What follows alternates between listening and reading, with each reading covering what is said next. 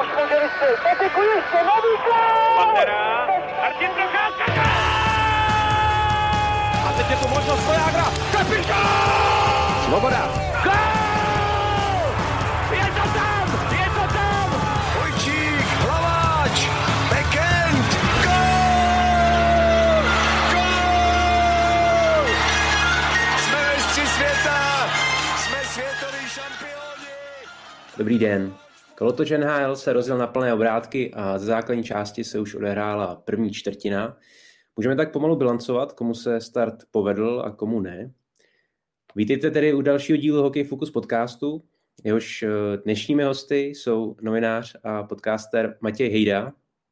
Ahoj Tomáši, ahoj všem.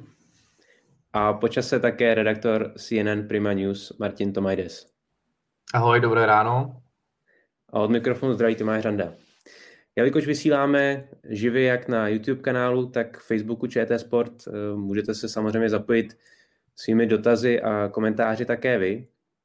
No a než se podíváme na dění v jednotlivých divizích, tak se ještě ohlédneme za tím oficiálním uvedením nových členů do hokejové síně slávy.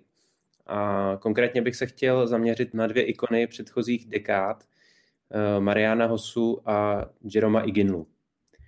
Začneme tedy nejdřív u Mariana Hossy, který prožil nakonec velice úspěšnou kariéru, ačkoliv vysněný Stanley Cup se mu dlouho vyhýbal. Matěj, jak jsi ho vnímal předtím, než se přesunul do Chicaga a jak se podle tebe změnil jeho odkaz po těch třech triumfech z Blackhawks?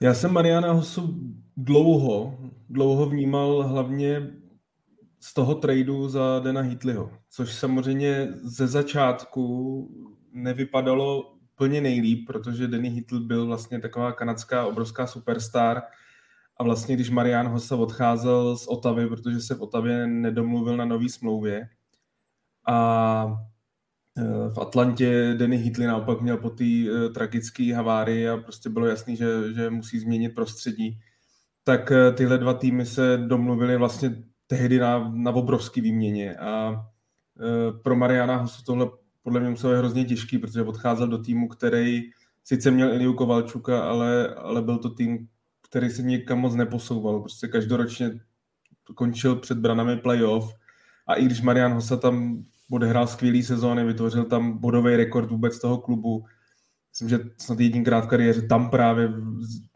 vlastně se dosáhl na tu hranici 100 bodů, tak ten týmový úspěch se mu strašně vzdálil, protože tam v podstatě šance na playoff nebyla, dostal se do playoff jenom jednou, tedy vypadly 0-4. Já bych tady možná jenom připomněl vlastně takovou zajímavost, na kterou jsem úplně zapomněl, že Atlanta tehdy tu divizi vyhrála. Je to tak, ale v playoff bohužel se rychle pakovali, myslím, že se tam hodně projevil, že ten tým byl prostě mladý.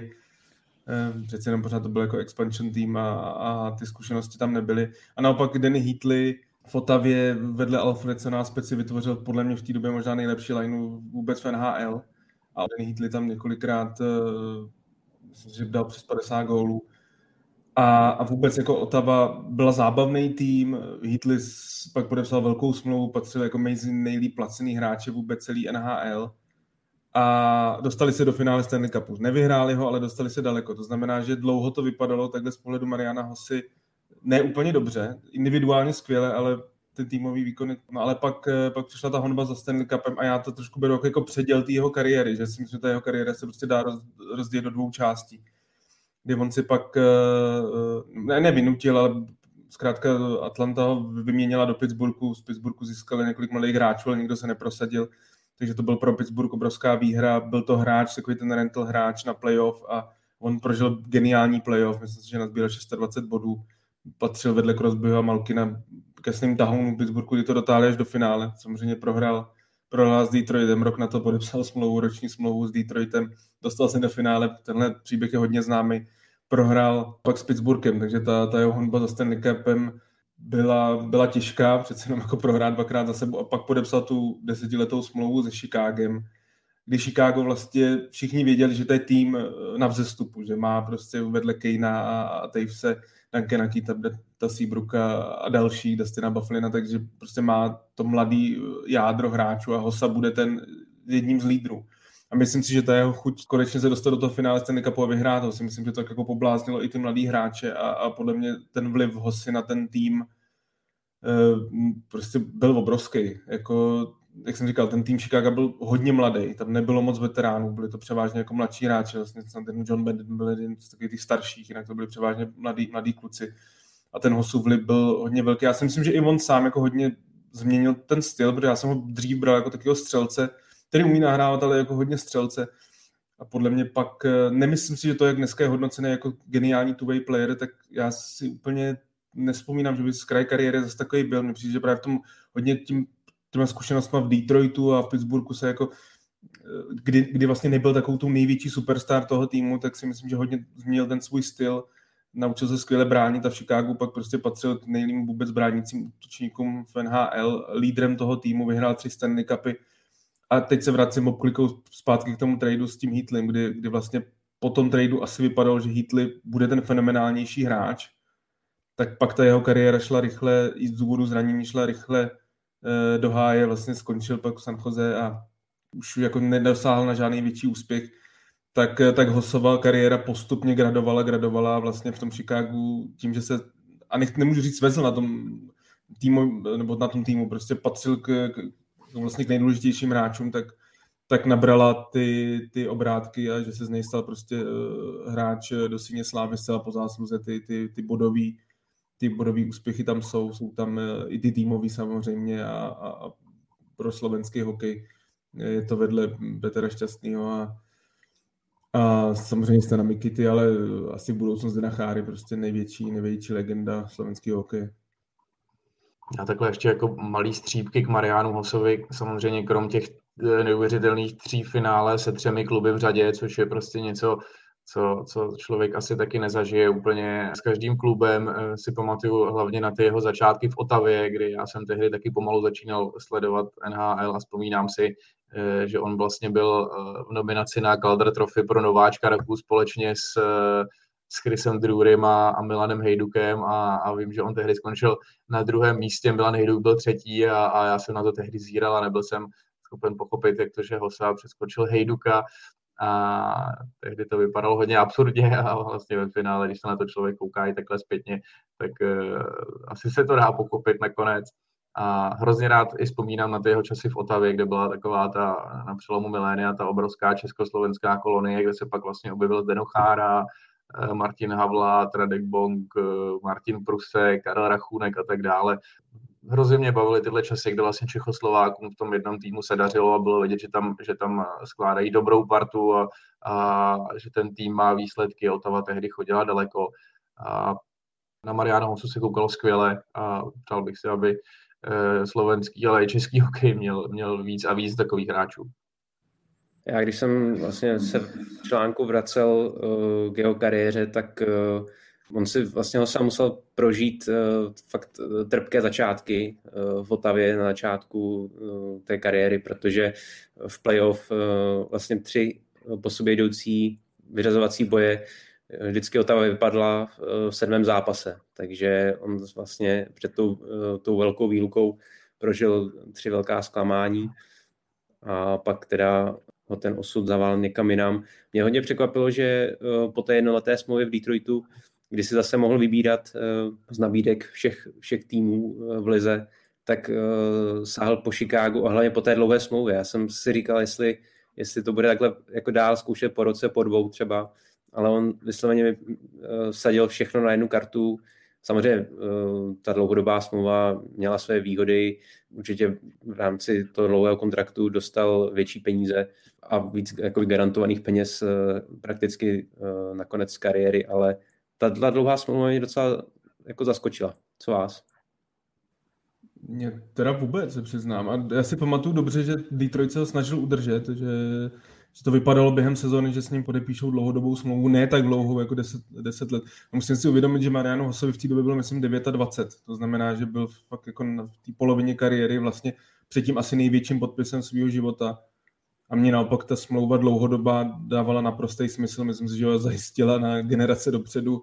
Navíc jak jsem říkal, prostě v týmu, který byl na vzestupu, který měl ten nukleus a pak se to potvrdilo. Prostě jako vyhrát, samozřejmě dneska posledních týdnech, měsících se o Chicagu, hlavně o tom prvním Stanley Cupu mluví trošku jinak po tom, co se tam všechno dělo, ale prostě vyhrát si Stanley Cupy za mě, i když to nebylo po sobě, tak to byla možná nějaká poslední jako dynastie, nebo dovolím si říct, že to prostě byla dynastie a ten podpis, jako jemu ta sázka vyšla naprosto skvěle. Je to tým Original Six, on je tam, jako navždy tam bude legendou, vždycky asi bude trošku v pozadí Kejna s Tavesem, ale zase na druhou stranu oni vědět a potvrzují ty výsledky od té doby, co on odešel, tak Chicago je k nepoznání. Samozřejmě je to i věkem těch hráčů, je to odchodem některých hráčů, ale prostě ten jeho vliv na ten tým nebyl jenom na tom ledě, nedělal tam už ty bodové rekordy, ale byl prostě strašně důležitým lídrem toho týmu a podle mě to byl možná nejlepší rozhodnutí v jeho životě. Fakt je ten, že tehdy to byla taková ta doba těch kontraktů relativně hodně dlouhých a netradičních, že jo, to nebyl jenom on, to byl, já nevím, Seabrook, Keith, Ilya Kovalchuk, Parízí s Ryanem Sutterem, to prostě je něco, na co se teďka člověk dívá a jenom kroutí hlavou a říká si, jak se to vlastně mohlo stát. Přesuneme se k Jaromovi Iginlovi. Ten byl dlouho hlavní tváří Calgary, ale přitom ho draftoval Dallas. Martine, jak to bylo s tou jeho výměnou a jak ji vlastně zpětně hodnotíš? Tak už jsme to tady probírali před chvilkou, ještě než jsme začali s podcastem. Něco málo si z toho ještě pamatuju, to je pravda. Ne úplně zrovna ten den, protože ten trade se stal v roce 95, já jsem začal hodně hokej sledovat až s Nagánem, ale už tak nějak vím, už to zasahovalo, vím, že se o tom od té doby, co vlastně hokej sleduju, hodně mluvilo, vždycky tam probíhal nějaký ten talk, Nieuwendyk, Iginla a tak dále. A já když jsem si dohledával potom ta fakta, tak vlastně teďka v prosinci to bude 26 let, co na tu výměnu došlo. A byl to relativně blockbuster minimálně z té strany odchodu toho hráče z Calgary, což byl právě Joe Nieuwendyk. A on už v té době byl hvězdou soutěže, vítězem Stanley Cupu, borcem, co jezdí na utkání hvězd, 50-golovým střelcem, takže prostě hráčem, kterého ve svém klubu prostě chcete, jenže bohužel se nebyl schopen s Flames v tu chvíli dohodnout na novém kontraktu, takže došlo na ten trade. A v něm byl vlastně zapojen Jarome Iginla, v té době hráč ještě relativně neznámý, protože to bylo jenom pár měsíců poté, co prošel draftem. Draftovaný byl z pozice číslo 11, což samozřejmě by mělo něco značit, ale všichni víme, že ne vždycky vysoké postavení na draftu znamená hvězdnou kariéru a samozřejmě naopak. Hráči jako Henrik Lundqvist nebo Thomas Holmström by mohli vyprávět, ale ve finále došlo vlastně k takovému tradu, který byl tak neuvěřitelně dobrý pro obě strany, že bych ho dokázal hodnotit jako jeden z těch absolutně oboustranně nejúspěšnějších v historii, si myslím, protože Dallas získal hráče, který mu pomohl ke Stanley Cupu a pomohl mu k němu výrazně a pomohl mu k němu brzy, protože vlastně utekly tuším 4 roky a Stars vyhráli pohár, Joe Nieuwendyk se stal vítězem Conn Smythe Trophy pro nejúspěšnějšího hráče, takže on tam opravdu splnil všechno, co mohl. Jarome Iginla tedy bohužel pro něj, nebo pro všechny asi fanoušky dobrého hokeje, ten Stanley Cup nikdy nevyhrál, dostal se nejdál do finále s Calgary, jenže se stal tváří organizace na nějakých 15-17 let, byl to prostě pan kapitán, byl to lídr, byl to hráč, který vlastně vyhrával střelce ligy, byl to hráč, který se kdykoliv za svého parťáka popral, byl to opravdu ten kapitán, pro kterého vy vstupujete na ten led a chcete pro něj hrát, takže opravdu dá se říct, že ta výměna určila směr vývoje těch organizací na několik let, protože ačkoliv Dallas vyhrál v úvozovkách jenom 1 pohár, tak Joe Nieuwendyk v týmu vydržel dlouho a vlastně hned poté, co Dallas vyhrál, tak další rok byl znovu ve finále, Joe Nieuwendyk byl znovu velmi dobrý, takže tady si myslím, že manažersky se to povedlo na obě dvě strany. Tak pro mě Jarome Iginla je asi jeden z vůbec nejoblíbenějších hráčů historie. V Calgary je to obrovská legenda, jak už říkal Martin, prostě nejúspěšnější hráč toho klubu, ač ten Stanley Cup nevyhrál, protože co Calgary ten jediný svůj vyhráli v 89. roce. Já jsem se tady koukal ještě před tím a našel jsem si pro hokej z roku 2005, kdy tam je Jarome Iginla nejlepší hokejista světa. To znamená, že fakt šlo o jednu z největších jako hvězd té soutěže. Já si myslím, že když to pak srovnáme třeba s Marianem Hossou, že ten byl vždycky hodně v pozadí. Iginla i tím, že je Kanaďan, byl hodně vidět tím svým stylem. Takový ten jeden z posledních asi power forwardů. Dneska, když se podíváme na NHL, tak už jich tam spočítáme na skoro jedné ruky. A on byl fakt takový ten hráč, který je jako úžasný střelec, který se ale uměl borvat, hrál tvrdě, nebyl největší, nebyl nejsilnější, ale nikoho se nezalek. I proto si myslím, že byl prostě kapitán, že fakt to byl lídr každým coulem, že hráč strašně důležitý i pro kanadskou reprezentaci, měl s ní velký úspěchy. Vlastně jediný jako negativum jeho kariéry, že prostě nevyhrál ten Stanley Cup, že v tom finále s Calgary, že byli velmi blízko, ale v tom 6. zápase do dneška Calgary si myslím si, že tam fanoušci těžce nesou ten 6. zápas a moment z těch pár minut před koncem. A došlo to do 7. zápasu a Calgary pak ten 7. zápas nezvládlo. Já si ještě pamatuju sezónu 2001-2002, kdy pro mě byl suverénně nejlepším hráčem ligy a tu Hart Trophy nakonec vyhrál brankář Jose Theodor, který byl taky fenomenální. On sám vlastně dotáhl slabý Montreal do playoff až do druhého kola, ale Iginla si myslím, že tehdy fakt byl tou největší ofenzivní hvězdou a měl získat tu Hart Trophy a nezískal jí o jeden hlas. Myslím, že to byl frankofonní novinář, který nakonec upřednostnil domácího Theodora. Takže i tohle to je takový, že ještě kdyby měl Hart Trophy, ale on těch ocenění má tolik, jak individuálních, tak kolektivních, chybuje mu jenom ten Stanley Cup. Mě vlastně svým způsobem fascinuje, že vyhrál i Artros Trophy pro nejproduktivnějšího hráče. To jsou věci, které už člověk jako za ty roky, protože to je už 20 let skoro, tak jako zapomene. A je teda pravda, že skutečně Iginla má hodně těch individuálních ocenění, vyhrál 2x cenu pro nejlepšího střelce. A mě zaujala i ta statistika s kanadskou reprezentací, že, jak si říkal, že byl s ní úspěšný, tak má vlastně všechno, co se dalo vyhrát. Vyhrál juniory, vyhrál seniorské mistrovství světa, samozřejmě má 2 zlata z olympiády, vyhrál i světový pohár 2004. Takže jenom prostě skutečně ten Stanley Cup mu chybí, ale jinak prožil skvělou kariéru. Trošku jsme se toho dotkli, vím, že se to blbě srovnává, ale uměl byste říct, kdo z nich měl jako úspěšnější kariéru? Martine.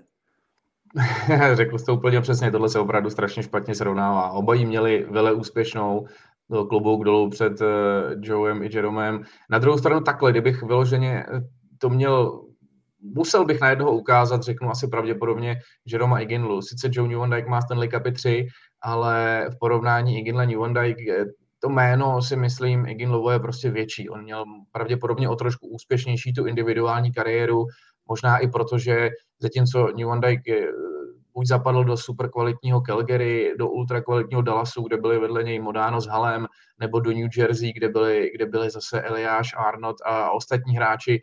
On byl vždycky takový skvělý doplněk a i když ten tým dokázal táhnout, tak vždycky byl součástí toho týmu.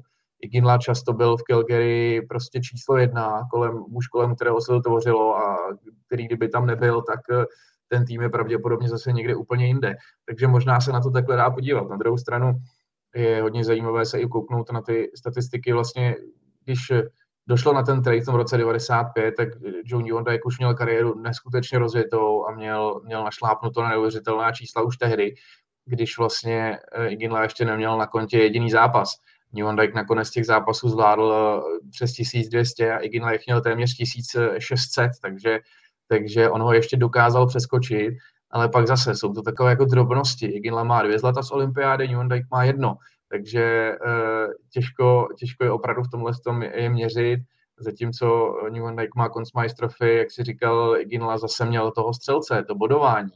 A oba dokázali úspěšně reprezentovat, oba dokázali ty kluby táhnout a stavili se vlastně vedle nich i s nimi, takže strašně těžko na ně ukazovat, ale jak říkám, asi bych pravděpodobně volil Iginlu. Kdybych musel teda. Jasně. A kdybych to teď na Matě trošku otočil, Iginla versus Hossa. Taky těžký. Je to těžký, ale a pro mě Iginla, protože takhle já si pamatuju, nebo když Iginla končil kariéru, tak bylo jasný, že až bude na řadě, až bude moc být přidělený do síně slávy nebo vybrán do síně slávy, tak bylo jasný, že hned půjde v té první řadě. Tam jako nebyl žádná jako diskuze, prostě všichni věděli, že Iginla je prostě jako obrovská superstar. A u Hossy já se přiznám, že mě to docela překvapilo, že šel takhle rychle. Jsem za to rád, že myslím si, že dřív to v minulosti tak nebejvalo, že ty všestranní hráči si často museli počkat, jo? Že většinou ty střelci a řekněme si na rovinu, i hodně jako domácí hráči v tomhle jako dostávali přednost. A já jsem čekal, že třeba Hossa jako 2-3 roky budeme se čekat. A i vím, že vlastně z téhletý skupinky Hall of Famers jako se tak o něm hodně mluvilo, jak i třeba pak ještě Kevin Lau, dlouholetý jako defenzivní obránce Edmontonu, ale že u tom Hossovi se trošku říkalo, jestli si jako nebudeme muset počkat. Takže pro mě i kvůli tomu jako je Iginla, je prostě to tam, jako jemu chybí jenom ten Stanley Cup, no. Jinak jako vždycky byl v tom týmu, tím, že v podstatě celou svou kariéru, nebo většinu své kariéry odehrál v Calgary, tak byl tím hráčem číslo 1. Hossa byl trošku vždycky v pozadí, ale zase nevím, jako nemyslím si, že by to úplně upozaďovalo ty jeho úspěchy. Prostě tím, že vyhrajete jako 3x Stanley Cup, to je něco neuvěřitelného. A ta jeho kariéra, jako mně se líbí tím, že prostě gradovala. To zase jako u toho Iginly prostě ten vrchol přišel jak na těch olympiádách, tak pak samozřejmě v tom finále Stanley Cupu a pak i když se snažil, přestoupil vlastně na konci kariéry do Pittsburghu, podepsal smlouvu s Bostonem, pak teda byl ještě v Coloradu, ale tam to bylo jako bez šance, ale jako se pak nikdy jako nepřiblížil úplně té šanci na Stanley Cup. Prostě u Hossy tak ta kariéra gradovala, na druhou stranu prostě hokej je nejtýmovější sport možná vůbec ze všech kolektivních a prostě i když jste jako neuvěřitelný hráč, tak Iginla není jediný jako z těch obrovských legend, který na ten Stanley Cup nedosáhne.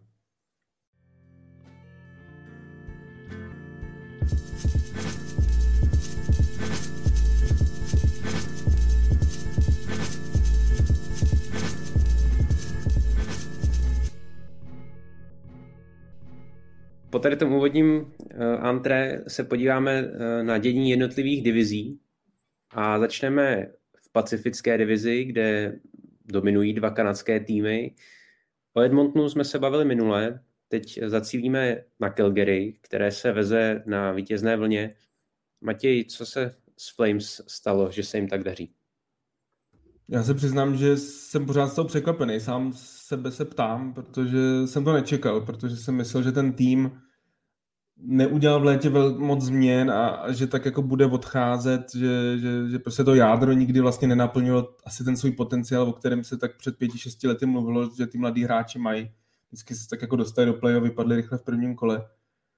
Ale vypadá to, že to, co se možná hodně jako kritizoval, ten příchod Daryla Suttera, tak že to je to, co vlastně v Calgary teď nejvíc funguje, že on přece jenom přišel v loňské sezóně, přišel v půlce sezóny a jako ten trenér zase není schopný jako najednou přijít k tomu týmu a přebudovat si ho, nebo ne ani přebudovat kádr, ale spíš jako přebudovat ten styl toho hraní. Je to spíš, jako, že motivuje a tak navíc ta loňská sezóna prostě byla extrémně zvláštní. Takže tam si myslím, že ten vliv Suttera nebyl tak velký, ale letos já to hodně přičítám jemu. Myslím si, že i když je to ten old school trenér, tak pořád je to kvalitní trenér, pořád je to jako dvojnásobný vítěz Stanley Cupu. Když jsme tady mluvili o Iginlovi, tak to byl právě Sutter na lavičce Calgary, kdy se dostal do finále. Já si myslím, že to je prostě extrémně kvalitní trenér. Trenér, který asi nemá dlouhodobou životnost, dneska už i kvůli jeho věku samozřejmě, že už asi jako dlouho trénovat nebude, ale i kvůli tomu, že on je prostě hodně nebo extrémně tvrdý na ty hráče, to znamená, že se to časem to tak jako odzvoní, ale zatím to funguje. Já si myslím, že jim se podařilo velmi dobře sestavit tu první lineu, že Johnny Gaudreau tak jako božil, že když Elias Lindholma posunuli pozici křídla na centra, tak a ještě společně s Matthew Tkachukem, tak vytvořili velmi zajímavý mix, kdy každý jako tam Lindholm je neuvěřitelně všestranný hráč, který umí dávat góly, Tkachuk je prostě stejně jako jeho táta, tvrdák, nepříjemný, myslím si, že je jeden z nejvíc hráčů, který ho jako soupeři nesnáší a Gaudreau je jako neuvěřitelný talent, jenom ho často jako limituje ta vejška, hlavně v těch zápasech playoff, ale když takhle ten mix spojí dohromady, tak to funguje skvěle. Blake Coleman, ten podpis taky si myslím, že přived určitý element, který v Calgary chyběl, je to fakt jako bojovník, hráč, který 2 roky po sobě slavil Stanley Cup s Tampou, takže ten podpis aspoň z kraje je určitě jako povedený, samozřejmě dlouhodobě asi tak vypadá dobře nebude. A navíc se dokázali geniálně vyrovnat, což je pro mě asi největší překvapení, s odchodem nebo vlastně s koncem Marka Giordana, kterýho si vzal Seattle v expansion draftu. Ta obrana, jsem myslel, že udělá velký krok zpět, protože před 2 rokama to byl Norris Trophy, nejlepší obránce ligy. A ta obrana hraje dobře. Oni hrajou, co jsem si všimnul, teď jsem se díval asi na poslední 3 zápasy Calgary a oni jako perfektně forčekují. Jsou strašně nepříjemný, prostě obrana soupeře nemá vůbec na nic čas. Fakt všechny 4 liney dřou naplno, úplně přesně ten styl Daryla Suttera.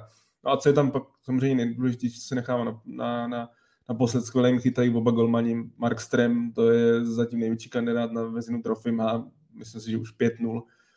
A co samozřejmě musí těšit českýho fanouška, tak se k němu přidává i Daniel Vladař. Tam byl hodně velký otazník, jestli prostě Sutter je hodně známý tím, že sází na toho svého prvního golmana a tomu druhému nedává prostor, ale Vladař zatím ani jednou nesklamal, už vychytal 2-0. A takže se i ta porce zápasů můžou je rozložit na oba ty golmany a tohle je asi to největší překvapení, jak ty golmani oba chytají. Já bych ještě zmínil z útoku Andrewa Mangiapaniho, který samozřejmě nejlepší střelec týmu, ale je otázkou, jestli ta fazona mu vydrží takhle celou sezonu, ale aktuálně má náběh na 60 gólů sezonu, což je něco šíleného. Ale tam se pro mě ukazuje, jak strašně ožil díky mistrovství světa poslednímu seniorskému, kdy přijel vlastně pomoct Kanadě a od té doby, co přijel, tak Kanada na tom šampionátu se zvedla a on ji táhl a potom po zásluze dostal cenu pro nejdůležitějšího hráče turnaje. A tu fazonu si vlastně přenesl takhle i do Calgary, takže jsem docela rád, že navázal na tu formu. Martine, co říkáš tady na Dana Vladaře v bráně Calgary, protože já jsem vlastně před sezónou jsem se trošku podivoval, proč Boston se ho tak snadno vzdal, když si ho vlastně piplal nějakých 6 let a nechal ho prostě de facto zadarmo odejít pryč ke konkurenci a teď se ukazuje, že Vladař nejenom teda, že má na NHL, ale ukazuje se jako velice spolehlivá dvojka. Já bych se ještě jenom v rychlosti k tomu Calgary vrátil. Matěj tam zmínil několik faktorů, které určitě i mě zaujaly, ale pravděpodobně je to jádro toho Calgary, které tam drží několik let a už pár let se mluvilo přesně o tom, že asi pravděpodobně bude třeba rozpustit, protože se nedaří. Asi se možná opravdu pod tím Sutterem konečně chytlo a vypadá to, že funguje přesně tak, jak si vlastně všichni představovali, konečně. Ale zároveň podle mě je strašně důležitý faktor ten Markström, protože já pořád tak trošku pamatuju časy, vlastně, kdy byl Martin Brodeur, Patrick Roy a podobní golmani, kteří vlastně byli tím srdcem toho týmu, kolem nich byl postavený vlastně třeba obrovsky silný tým, jak v Coloradu nebo v New Jersey, ale tihle všichni prostě věděli, že se můžou spolehnout na toho muže vzadu, který je prostě absolutně neotřesitelnou jedničkou a prostě špičkou, kterou v tu chvíli hokejová brankářská škola má. Mě Markström ho trošku připomíná. Ono se potom taky hraje trošku líp, ještě dopředu. Pro Dana Vladaře musím říct, že i pro mě to bylo docela velké překvapení, protože přesně, jak říkáš, Bruinsi ho nějakou dobu piplali a najednou vlastně ve chvíli, kdy on měl možnost se dostat do brány, se tam objevil ještě Jeremy Swayman. Musím říct, že ho tolik neznám, najednou tam byl a v té předchozí sezóně vlastně předváděl celkem slušné výkony, asi v některých zápasech Vladaře vlastně i přechytal, ale přijde mi, že to možná bylo trošku ukvapené rozhodnutí, chápu potom vedení Bostonu v tu chvíli, protože to vypadalo, že kdo ví, jak to bude s Tukkou Raskem, což vlastně vypadá neustále, neví se, kdy přesně se vrátí, mluvilo se vlastně od začátku o lednu nebo únoru, ale kdo ví, jestli k tomu vlastně vůbec dojde, kdo ví, v jaké bude formě a tak dále, takže Bruins vlastně přivedli Ullmarka z Buffala. To se asi teprve časem ukáže, jak moc byl schopen ho nahradit. Jeremy Swayman tomu se nedaří, nevím, moc se mu nedaří, párkrát jsem ho viděl a moc vlastně se mi branci nelíbil, naopak Vladař se dost svezl s tím, co všechno vlastně on dokáže a jak tomu klubu se daří, podává super výkony, od začátku vlastně u Flames vidět, on už v přípravných zápasech si získal na základě hvězdných válek tu přezdívku Dart Vladař a tak nějak se to s ním vlastně táhne celou dobu a je vidět, že v tom týmu už prostě funguje, že hráči a fanoušci ho berou a 100% mu pomáhá také ten úspěch toho klubu a i přesně to, jak říkal Matěj, ta fungující obrana. Já jsem se dost bál toho, jak to vlastně bude vypadat bez Marka Giordana, který v tom klubu je už ani nevím jak dlouho, prostě strašně dlouho a myslím si, že byl i takovou duší a srdcem té kabiny, ale dost mě překvapuje, jak se zvedli dva švédští beci, a to Rasmus Andersson a Oliver Kylington, kteří vlastně sbírají body snad v každém zápase oba dva a najednou to všechno vlastně kompaktně funguje. Vláda se mi líbí, myslím si, že když to potvrdí během 1 nebo 2 let, je to prostě golman budoucnosti jak pro český tým, tak pro některý z týmů NHL, má na to vynikající parametry, má na to velmi dobrou mentalitu, má odchytáno něco v těch nižších soutěžích a musím říct, že líbí se mi hodně i jeho tělesná konstituce, je to takový ten velký golman, kteří jsou relativně moderní v tuhle chvíli a myslím si, že třeba i od toho Markströma se toho může hodně naučit. Uvidíme, jakým způsobem to bude vypadat v průběhu celé sezóny a samozřejmě dost by mě i zajímalo, jak by byl schopen si poradit s brankovištěm třeba ve chvíli, kdy jeho švédský parťák by se zranil a najednou by na něm bylo třeba 10-15 zápasů. Takže uvidíme, ale myslím si, že co se týče českých barev, tak z jeho vývoje určitě můžeme mít velkou radost v tuhle chvíli. Ta brankářská fazona, to tady nebyla skoro 100 let, aby jeden tým si připsal 7 čistých kont za tu první čtvrtinu, takže Calgary nasadilo laťku hodně vysoko. Já bych ještě Vladařovi podotknul, že hlavně ta 0 proti Bostonu tam musela hodně potěšit. Navíc v TD Garden, takže tohle se mu hodně povedlo. A myslím si, že ho to zase posune dál. Jak se díváte na vývoj v této divizi obecně u těch dalších týmů? Co je třeba pro vás zklamáním zatím v této divizi? Který tým? No pro mě jednoznačně Vancouver. Já jsem myslel, že jak před tou loňskou sezónou jak udělali krok zpět, že jako nepodepsali několik důležitých hráčů, tak jsem čekal, jako, že ta sezóna jim nevyjde, ale teď si myslím, že některé příchody nebyly špatný, zbavili se taky těch přeplacených hráčů, i třeba za draho, ale zkrátka se jich zbavili a jako čekal jsem, že zase udělají krok dopředu, že tam prostě řada jako mladých hráčů s obrovskou budoucností. Ale ve Vancouveru to asi dlouhodobě nefunguje. Ta nespokojenost s generálním manažerem Jimem Benningem je extrémní. Tam se přiznám, že pro mě je velký překvapení, že majitel Vancouveru zatím nesáhl k nějakému tahu a zkrátka neodvolal. A zároveň Vancouver je strašně špatně dozadu. Jako a není to jako jenom obranu, já si fakt nemyslím, že by ty obránci tam byli zase tak špatní, ale vůbec jako nefunguje defenzivní systém toho týmu. Respektive mně přijde, že žádný moc není. Což je taky překvapení. Travis Green, trenér 2-3 roky zpátky, se o něm mluvilo jako takovým... pro budoucnost vůbec jako NHL nebo mezi těma mladýma trenérama jako jedno z nejzajímavějších jmen. A dneska podobně jako Benning si myslím, že na odstřel je to fakt jako otázka. Možná, až budete poslouchat tenhle podcast, tak možná už Travis Green nebude koučem Vancouveru, protože ten tlak na něj jako posledních 2 týdnech je obrovský.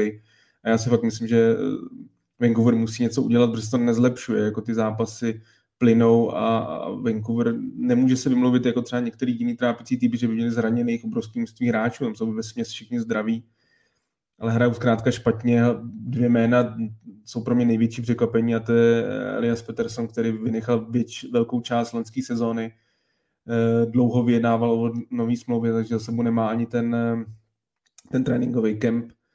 A zatím se strašně trápí, jako to je úplně stínem toho hráče, který jako v prvních 2 sezónách absolutně dominoval v NHL. Jako má z 20 zápasů 3 góly, myslím, že snad jenom jeden je při hře 5-5, 10 bodů -5, ty čísla jsou prostě, on má být ten jako elitní centr toho týmu, obrovská budoucnost, tak ten je velkým zklamání. A pak Brock Besser, který je typický střelec a zatím dal jenom 4 góly. A on tam jako moc ničeho jiného není. A když prostě nedává góly, tak je jako není moc platný hráč. Takže tyhle 2 to jsou takový pro mě asi největším jako symbolem toho, jak to Vancouver nefunguje, ale zase, když se na ní díváte, ta defenzivní hra je prostě příšerná. Ona byla příšerná už loni v té kanadské divizi, tam se jako jezdili hráči soupeře 5x, 6x sami na golmana. A mě teď Rademka hrozně líto v tomhle, protože si myslím, že to je jako velmi dobrý brankář, který by měl i potenciál jet na olympiádu za Američany. Ale takhle prostě on to má fakt jako ohromně těžký a bohužel se musí svést s těma výsledkama toho týmu. Takže pro mě jako Vancouver jednoznačně největší zklamání a myslím si, že fakt nebude trvat dlouho, že dojde k velkým změnám. Mě to osobně hodně překvapuje, protože Vancouver takhle tragicky dozadu hrál už loni a očekával jsem, že právě přijdou nějaké pokroky prostě v té defenzivní hře, ale opak je pravdou. A nejhorší potom Vancouver je v oslabení, protože tam vlastně ta úspěšnost klesá k 60%. To je šílená statistika, která vás odsuzuje už dopředu jako k neúspěchu, protože prakticky každé druhé oslabení končí gólem ve vaší síti, takže to musí strašně ten tým srážet a jsem zvědavý, jestli si teda přijdou brzy nějaké změny. Teď už asi je to o tom, že kdo teda poletí z toho týmu jako první. No. Něco se stát musí, protože evidentně tam to nefunguje tak, jak by mělo. Ten tým má podle mě potenciál bojovat o playoff a ne se takhle trápit na dně. No. Buffalo na seznamu dneska úplně nemáme, tak já se teda trefím do toho Vancouveru, protože je to opravdu překvapení i pro mě. A hlavně zmínili jste tady teď Rademka, je to pravda, to je ještě golman, který tam v každém zápase klidně 1-2 góly chytí, takže ten ještě vlastně Vancouver drží a asi opravdu už bude prostě čas na nějakou změnu nutně, jak to zmiňoval Matěj, protože já jsem teda už četl, tuším, že včera nebo předevčírem, něco o obroku Besrovi, že o něj velký zájem, že už tam snad tuším, že viděl jsem něco jako JT Miller za Kevina Fialu z Minnesoty a podobné debaty, což jsou samozřejmě všechno spekulace. Na druhou stranu tohle to by byli hráči, kteří mě trošku překvapili, kdyby odešli, ale je fakt, že prostě Elias Pettersson úplně zatím teďka nefunguje, ani u Quinna Hughese to není úplně ono, takže je potřeba, aby se tady zvedli, ale musím říct, že já třeba jsem čekal do Vancouveru něco úplně jiného, hlavně po tom letním tradu s tou Arizonou. Hodně se mi líbilo, že přišel Ekman Larsson, hodně se mi líbil příchod Conora Garlanda, u něj se teda nedá říct zrovna, že by zklamal, ale zároveň Arizona se zbavila takových těch nepotřebných, jako byli vlastně všichni, kteří tam byli, Erickson, Russell i Beagle a prostě to nefunguje, takže asi je třeba zakročit, protože si myslím, že ta sezóna se ještě pořád dá zachránit, ale je opravdu nutné s tím něco udělat a čím dřív, tím líp.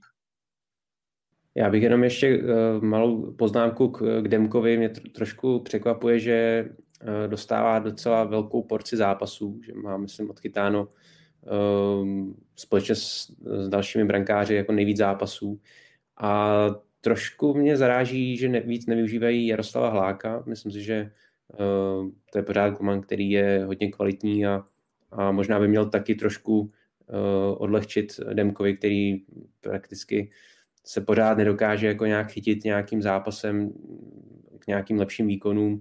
Má dost špatné statistiky, průměr inkasovaných gólů přes 3.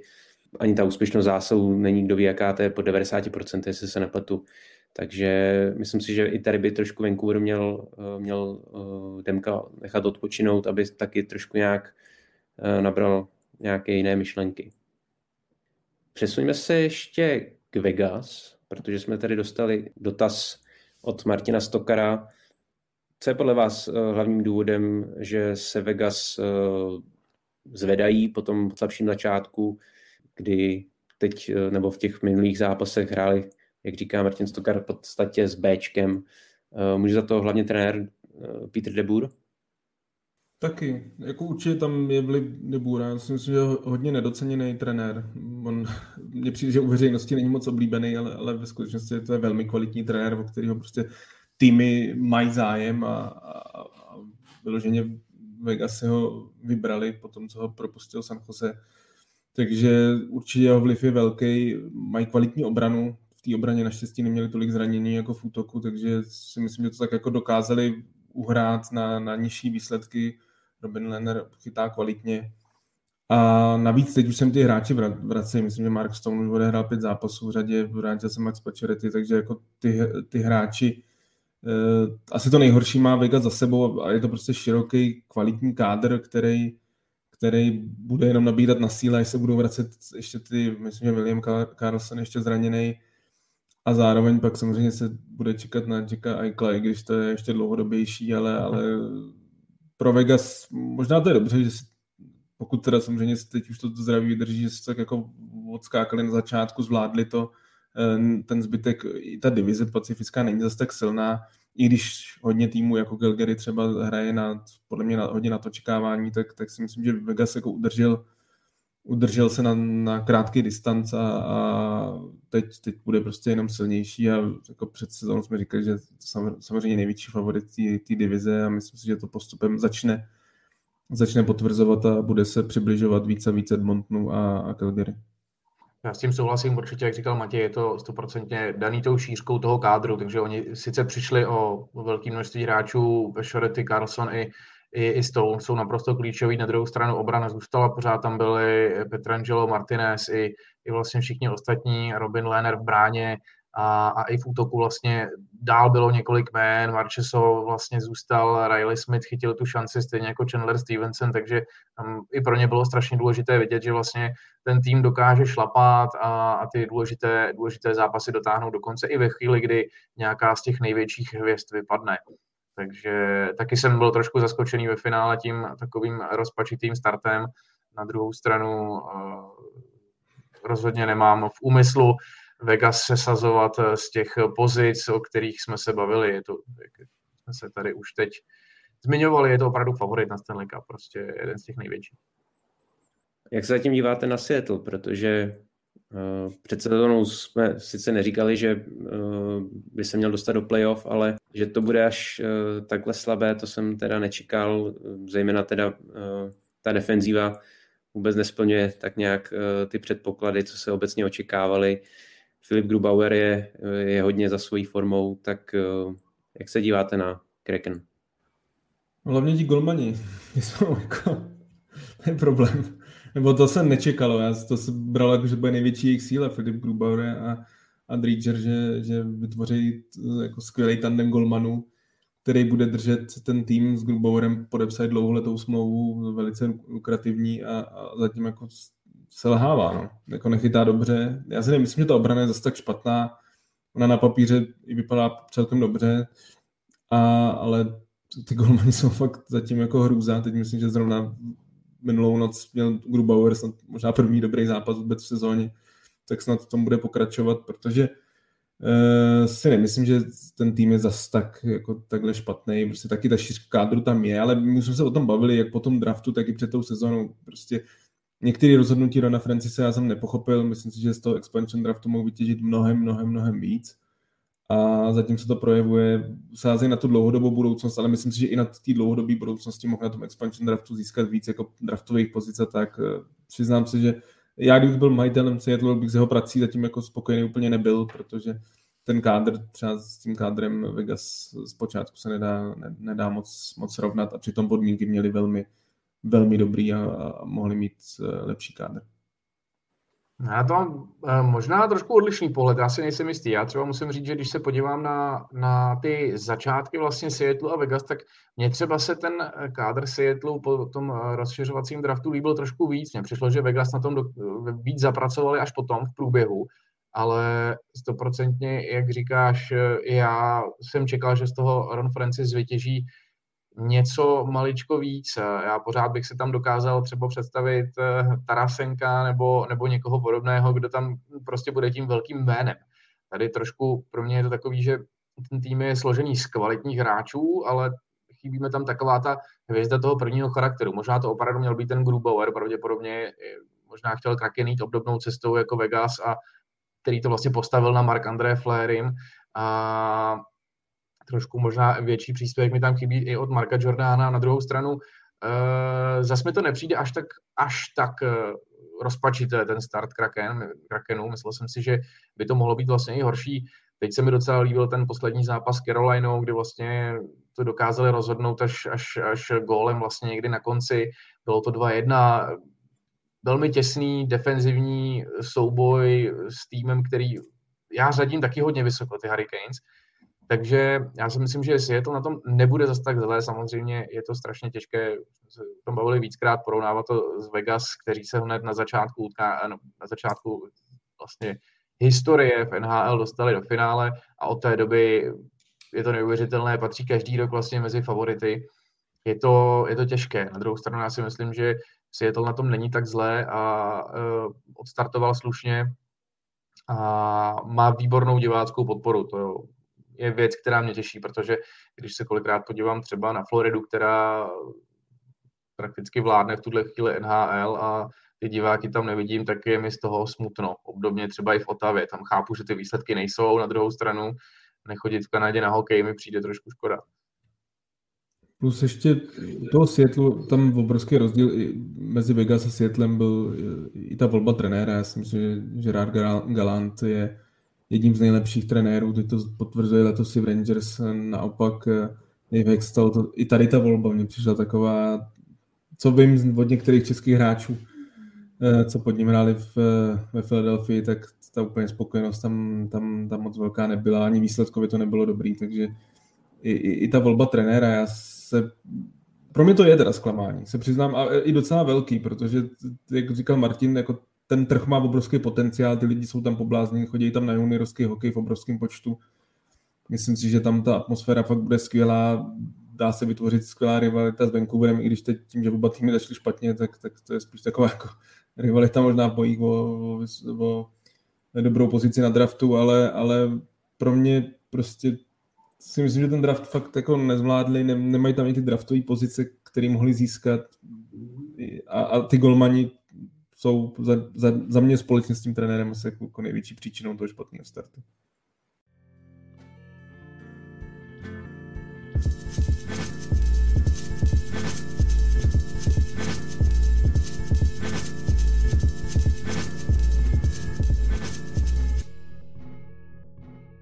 Tak se přesuňme teď do centrální divize, tam se toho na čele moc nezměnilo.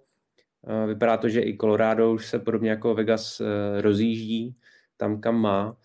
Jak hodnotíš zatím dění v této divizi, Martine? Colorado mělo takový tvrdší start. Překvapilo mě, nebylo to úplně ono. A na druhou stranu teďka už to vypadá, že se všechno vrací asi do těch pozic, se kterými jsme počítali. Avalanche mají 6 výher v řadě. Výborně hraje na zem Kadri, to netuším, kde se vzalo najednou z ničeho nic. On má víc než bod na zápas a snaží se možná pravděpodobně trošku odčinit ty nesmysly, které se mu vždycky stanou v playoff. A je tam Nathan McKinnon, což je pro mě při vší úctě ke Conoru McDavidovi, který prostě je absolutní kouzelník. Já se na Nathana McKinnona dívám ještě trošku radši než na něj, protože já v něm maličko víc vidím ještě takovou tu fyzickou složku, kterou prostě pro mě Conor McDavid nemá. Nathan McKinnon se umí srazit, umí se poprát a je neuvěřitelně rychlý, neskutečně šikovný. Strašně se mi líbí víc a víc Cale Makar, to je radost se na něj dívat, jak bruslí, jak dokáže vystřelit, to je bomba ve 23 letech. S čím si zatím nejsem úplně jistý, je Darcy Kemper, který mě ještě úplně nepřesvědčil, vždycky mi přišel jako dobrý golman pro slabší tým, ale přijde mi, že najednou, když má být vlastně jedničkou v tom silném týmu, se s tím chvílemi taky trošku neví rady, ale doufám, že to Colorado zalepí, protože musím říct, že mně se líbí, ačkoliv vždycky tam byla před lety velká rivalita s mým Dallasem, tak teďka bych jim docela nějaký úspěch přál, vypadají opravdu slušně. Podstatně líp než Stars, kteří jsou teda taky společně s nimi v té divizi a tam to zatím není úplně podle mých představ a já musím říct, že co mě trošku mrzí, já se prostě u toho jejich hokeje nebavím. A vidím tam Supermana, pořád mám radost, že tam jsou Jamie Benn, Tyler Seguin, i Radulov, Pavelský a tak dále, ale ty statistiky mají bídné. Radulov má 1 gól na kontě, Benn se Seguinem mají 9 bodů a tak nějak mi vždycky přijde, že když Dallas k té výhře dokráčí, tak se k ní tak trošku vlastně jako protrápí. A chybí mi zkrátka větší zážitek z toho hokeje. Radost koukat se na Miro Heiskanena, ten funguje skvěle, Jason Robertson snad by z něj mohlo do budoucna něco být taky, ale vlastně to pořád není ono. Ale tak naštěstí jsou tam i tací, u kterých je to horší. Víme, jak je na tom Arizona. Chápu, že se od ní tolik nečekalo, ale musím říct, že jsem trošku víc čekal, než tenhle ten rozpačitý start. Mám radost z Karla Vejmelky. Je to pro mě obrovský překvapení, že on se dostal vlastně do NHL a dokázal si tam takhle poradit. V mnoha zápasech předvedl spoustu zákroků, které opravdu mířily do těch highlightů a bylo vidět, že to nejsou jako náhody, že by ho ten puk vyloženě nějak trefil, ale že opravdu šel tam, kam chtěl a dopadlo to, jak mělo. Takže to 100%. Škoda, že na tu první výhru čekal tak strašně dlouho. A další věc samozřejmě škoda Dmitrije Jaškina a toho jeho zranění a obecně toho, že vlastně to, že zapadl do Arizony, která je úplně ztracená, pro něj může znamenat znovu po tom dvouletém snažení v Rusku brzký návrat třeba zase do KHL, protože jedna přihrávka za tu dobu vlastně, co hrál, chvíli seděl na tribuně. Je to neštěstí, ale těžko to házet na něj, protože tam v tom týmu mně přijde, že to je obecně obrovské trápení a jsou tam hráči, jako třeba Phil Kessel, kteří vyloženě podle mě jenom čekají, až tam teď budou moc utíct a těžko se jim divit. Co mě víc překvapilo, bylo Chicago. Tam jsem čekal spíš takový návrat na výsluní a ne to, že vlastně se bude úplně takhle jako dřít na tom dně. Nevím, nakolik tam do toho vlastně mohla zasáhnout ta situace s Kylem Beachem. Na druhou stranu asi tolik ne, protože tam se nedařilo vlastně od začátku a je mi to trošku líto, těšil jsem se na spolupráci Kubalíka s Tapesem hlavně.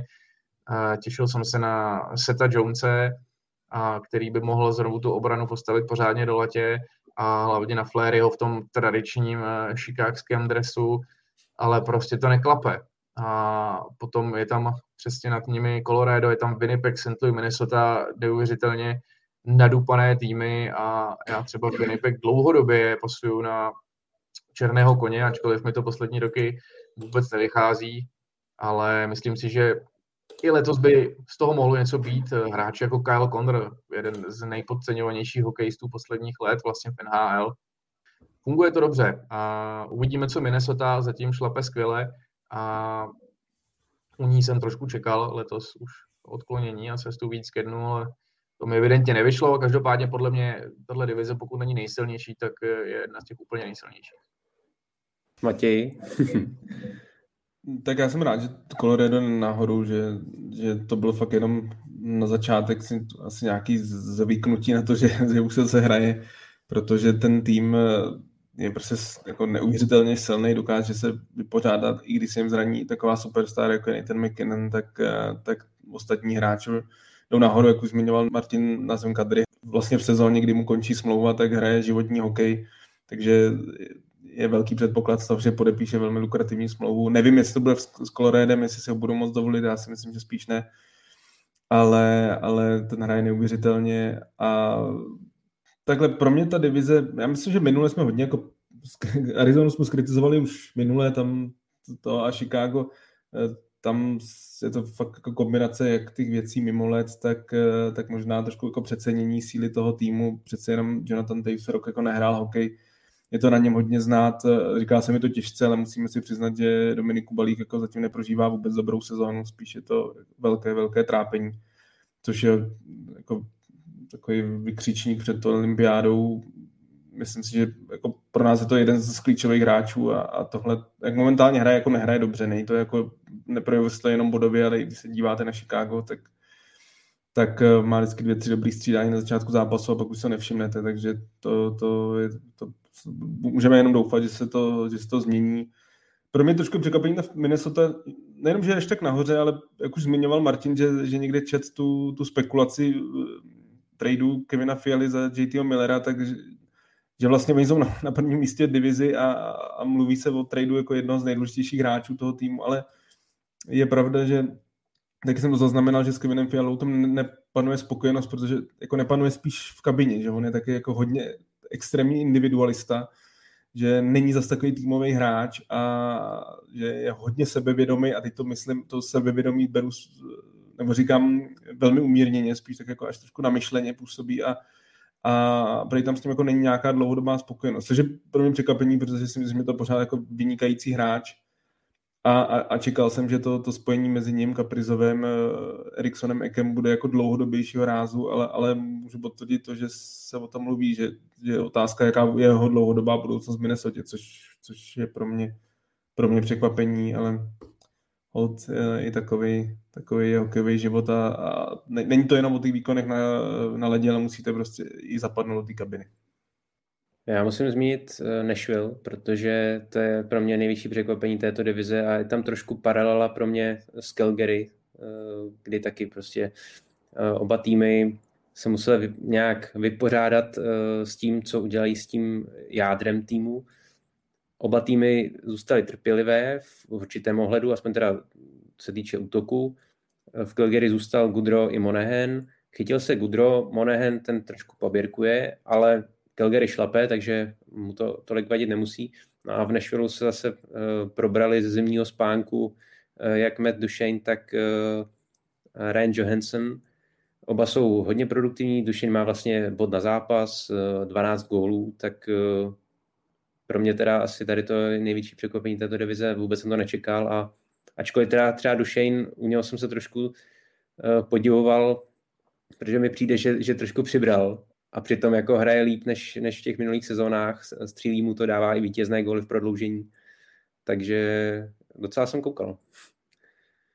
Jo, tak s tím souhlasím, já to tady Matthew Duchenovi nakládám v každém díle, nebo vůbec obou s Johansenem, že jsou to jako jedni z nejpřeplacenějších hráčů v lize. Dušen teď hraje tak, jak by asi měl, nebo jak se očekávalo, za co je placen, snad mu to vydrží jako celou sezónu, protože Nashville je tak jako na křižovatce, že jo, tam Filipu Forsbergovi končí smlouva, samozřejmě ten chce jako smlouvu někdy kolem 9 milionů, tak jako otázka, jestli Nashville bude ochoten s tím podepsat takovýhle kontrakt, pokud ne, tak zase je to extrémně zajímavý jméno na trade deadline, myslím si, že už hodně se mluví o New Yorku, o Bostonu, takových týmech, že by po něm koukali, že by se jim mohl před playoff hodit. Takže a Nashville je zkrátka na tom rozcestí, jestli půjde nějakého toho rebuildu, anebo jestli to bude zkoušet s tímhle jádrem, který není špatný, ale já si myslím, že jako na nějaký vyšší příčky nemá, že to je takový ten na hraně playoff, první kolo a domů. No je pravda, že já už jsem teda taky nečekal, že se ti veteráni, no věřil jsem, že se proberou, ale myslel jsem si, že už to v Nashville zkrátka fungovat nebude a nejenom Duchene s Johansenem, ale taky Mikael Granlund a ti všichni tři hrajou teda skvěle. Takže uvidíme, jestli jim to vydrží a nakolik má Matěj pravdu, že to je takový ten contender tak do druhého kola, no, maximálně.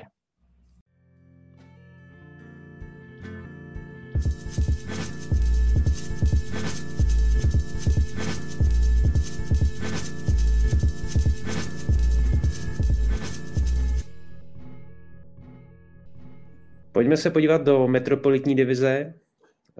V ní jsou zatím poměrně velkým zklamáním New York Islanders, kteří jak u nás, tak v zámoří byli predikováni hodně vysoko. Určitě se tam podepsala série venkovních zápasů předtím, než mohli začít hrát v nové domácí aréně, ale kde jsou podle tebe hlavní příčiny toho, nebojím se říct, skoro až tragického startu, Matěj? Taky zápasy venku nepomohly, ale zase si nemyslím, že byly nějak tak tragický. Měli bilanci kolem, já nevím, myslím, že 5 výher a 7 nebo 8 proher, takže to nebylo tak, že by jim úplně ty ostatní týmy utekly. Samozřejmě velký vliv má to, že metropolitní divize, za mě je to asi taková nejvyrovnanější, že ty týmy fakt jako hrajou velmi dobře. I Columbus, který se to moc nečekalo, tak se drží hodně nahoře. New Jersey udělalo konečně nějaký krok dopředu i bez Jacka Hughese. Takže Islanders tak ty ostatní týmy unikají, ale za mě jako největší příčina je počet zranění a teď ta covidová situace týmu, kdy jako v posledních 3 zápasech, v podstatě od té doby, co hrajou doma, kdy slavnostně otevřeli halu, na kterou čekali generace fanoušků Islanders, dá se říct v podstatě od 90. let, kdy se mluvilo o tom, že si postaví novou halu, tak... Teď přesně, já jsem se zrovna díval v noci na zápas, nebo minulou noc na zápas z Rangers na New Yorkský derby a tam jako Islanders hrálo třeba polovina hráčů z AHL a to se prostě projeví. Já tam třeba ten rozdíl oproti tomu Vancouveru, který je pro mě zklamání, tam nejsou ty zranění hráči, tam chybí 1-2 hráči tady, ale prostě chybí půlka kádru A já trošku nechápu, že i když o to myslím požádali, nebo aspoň celkem moje informace, takže zatím NHL jim nevyhovila s nějakým jako posunutím těch zápasů, protože ten tým jako tam fakt není teď na úrovni NHL a myslím si, že se to jako výrazně nezlepší, prohráli posledních 7 zápasů. Ale zase, ať to neházíme jenom na ty zranění a na tu covid situaci v týmu, tak musím uznat, že je pro mě zklamání ta obrana, že si myslím, že pořád se tak nějak neoklepali z toho odchodu, když už byl předloňský Devona Tavese, Nick Leddy, podle mě hrozně nedoceněný hráč, si myslím, že to je fakt velmi kvalitní obránce a že si myslím, že jeho odchod, který taky byl jako z těch salary důvodů, nebo z těch platových důvodů, tak ho nedokázali nahradit a řekněme se na rovinu, pokud ve 44 letech Zdeno Chára, který teda momentálně taky nehraje, tak má ale ice time kolem 18 až 20 minut, tak prostě máte problém. Jako Zdeno Chára je samozřejmě legendární hráč, budoucí člen Slíně Slávy, ale prostě v tomhle věku s jeho výkonností, jak hraje, tak jako já jsem ho viděl na pozici 6. až 7. obránce, že bude občas hrát, občas ne, a když hráte kolem 12 minut, hraje výrazně víc a i to se trošku jako projevuje té situace. Anderson nechybí tam střelec, Matthew Barzal nemá tak dobrou sezonu, Jazz Bailey se trápí, Brock Nelson hrál dobře, ale teď se zranil, Ryan Pullock je zraněný. Fakt jako tam je to kombinace hodně toho zranění a musím přiznat, že se o ně začínám bát, protože ten covid, to je zase, jako bavíme se třeba o té denní situaci díl, že si myslím, že těch proher bude přibývat a ta metropolitní divize je tak silná, všichni týmy hrajou dobře, že si myslím, že i hrozí to, že tenhle tým, který jako se buduje na playoff, takže se nemusí i do toho playoff dostat. A taky, podobně jako Vancouveru, čekám ne vyhazovit trenérů nebo generálního manažerů, to ani náhodou, ale nějaký trady, protože si myslím, že minimálně ta obrana bude potřeba posílit. Je to tak, no. Islanders určitě největší zklamání, nebo spíš možná šok pravděpodobně, protože mi přijde, že třeba přes to léto se tam toho moc nedělo a že naopak líbilo se mi, jak se ustála ta golmanská situace. Varlamov a Sorokin, za mě jedna možná z nejlepších dvojic NHL, najednou tohle. Ale pak, když se člověk povrtá v těch statistikách, samozřejmě covid do toho vkročil, ale myslím si, že i tak New York vlastně odstartoval dost bídně a že třeba hráči jako Palmieri nebo Pažo mají oba jenom 1 gól v tuhle chvíli. Matthew Barzal půl bodu na zápasy, na něj prostě málo, to se nedá nic dělat. A jak zmiňoval Matěj Beci, Islanders mají jednu pravděpodobně z nejlepších obran vůbec a mají obrovskou výhodu, že za mě je neuvěřitelně nenápadná. Jména vlastně jako Mayfield nebo Dobson nebo Pelek nebo podobní jsou vlastně dost neviditelní, ale fungují velmi kompaktně, ale oni nezbírají body a není to prostě to, co to bylo, na co jsme byli zvyklí. Ale může to být vyloženě jenom špatný start, může to být opravdu jenom nějaká bída na začátek sezóny, každý si tu krizi v průběhu toho ročníku vybere, to není žádný tajemství, ale Islanders už by měli začít něco dělat a fungovat a možná by opravdu nějaký ten trade tomu pomohl. Jak zatím hodnotíte sezonu Filipa Chytila u konkurenčních Rangers? Martin Stokar se vyjádřil v tom smyslu, že ho zatím Chytil zklamal a že se mu nepovedl začátek, ani když hrál ve druhém útoku. Takhle, je strašně důležitý, jaký jsou očekávání od Filipa Chytila. Mně přijde, že v Čechách ty očekávání jsou takový, že to bude minimálně hráč do druhé liny a já ho tam jako upřímně nevidím. Podle mě je to prostě hráč do třetí řady, který si myslím, že jako na vrcholu své kariéry bude sbírat kolem 35 až 40 bodů a to si myslím, že takový jeho strop, jako, že to je kvalitní hráč, ale mně přijde trošku, že v Čechách jsou ty očekávání, že bude patřit jako brzo k tahounům Rangers. Na to tam jsou na rovinu jiný jména, který na ogarou skvěle, jak Panarin, Chris Kreider má životní sezonu, myslím, že má 14 nebo 15 gólů, takže tam táhnou tyhle ty hráči. Pro mě, když byl fanouškem Rangers, který hrajou výborně, Adam Fox potvrzuje tu loňskou sezonu, kdy byl nejlepším obráncem ligy a šestěrky je neuvěřitelný vedle Markströma, pro mě největší adept na vezina trofy zatím z kraje sezóny.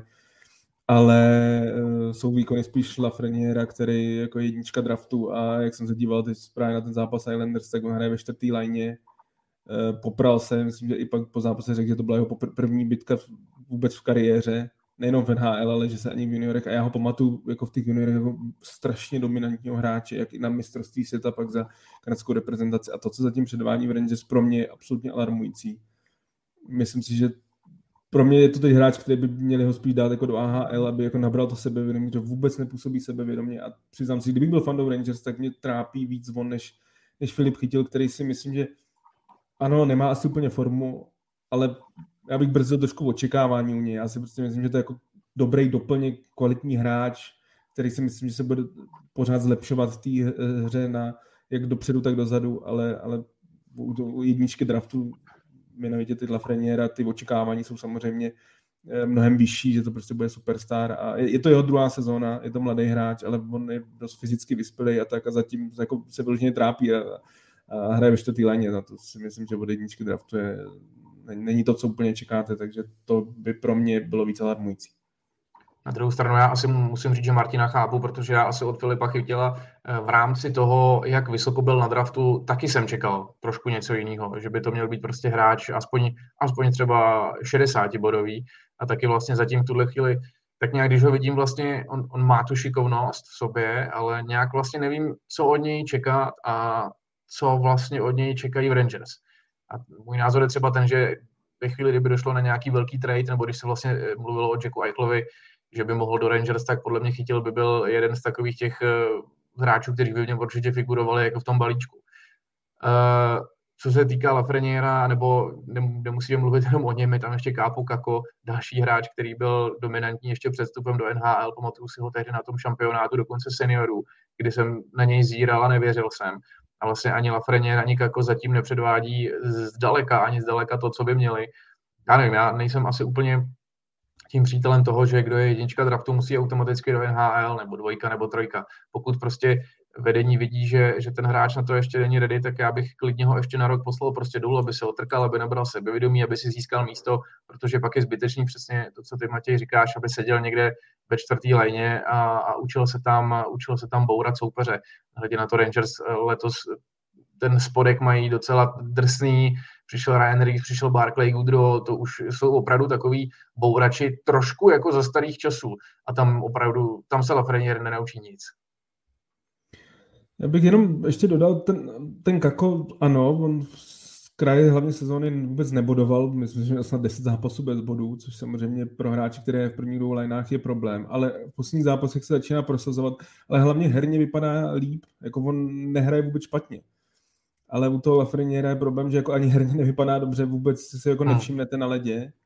Je o rok mladší, ale jak říkám, on byl fyzicky velmi vyspělej, se říká ten poslední rok v juniorce, že tam tak nějak nemá moc co dělat, ale zatím ten jako přestup do dospělého hokeje mu úplně nevychází a tam pro mě fakt jako se přiznám, že se divím, že ještě není v AHL.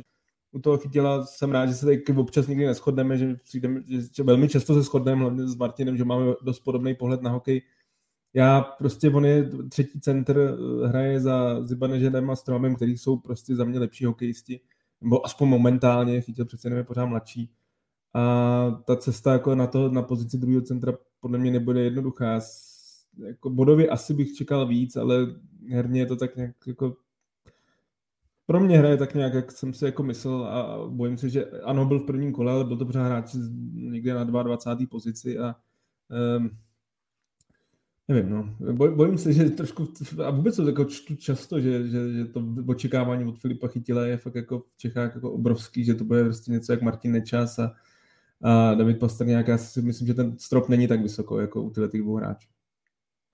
Hlavně já si myslím, že tam je hodně vidět i v těch střípcích, že se trápí, no, že si to uvědomuje, že se mu nedaří tak, jak by mělo a stále čeká prostě na nějaký záblesk, který by ho nastartoval, na nějaký moment, kterým by se chytil, ale co jsem tak viděl, tak zatím to furt nepřichází, uchytilo.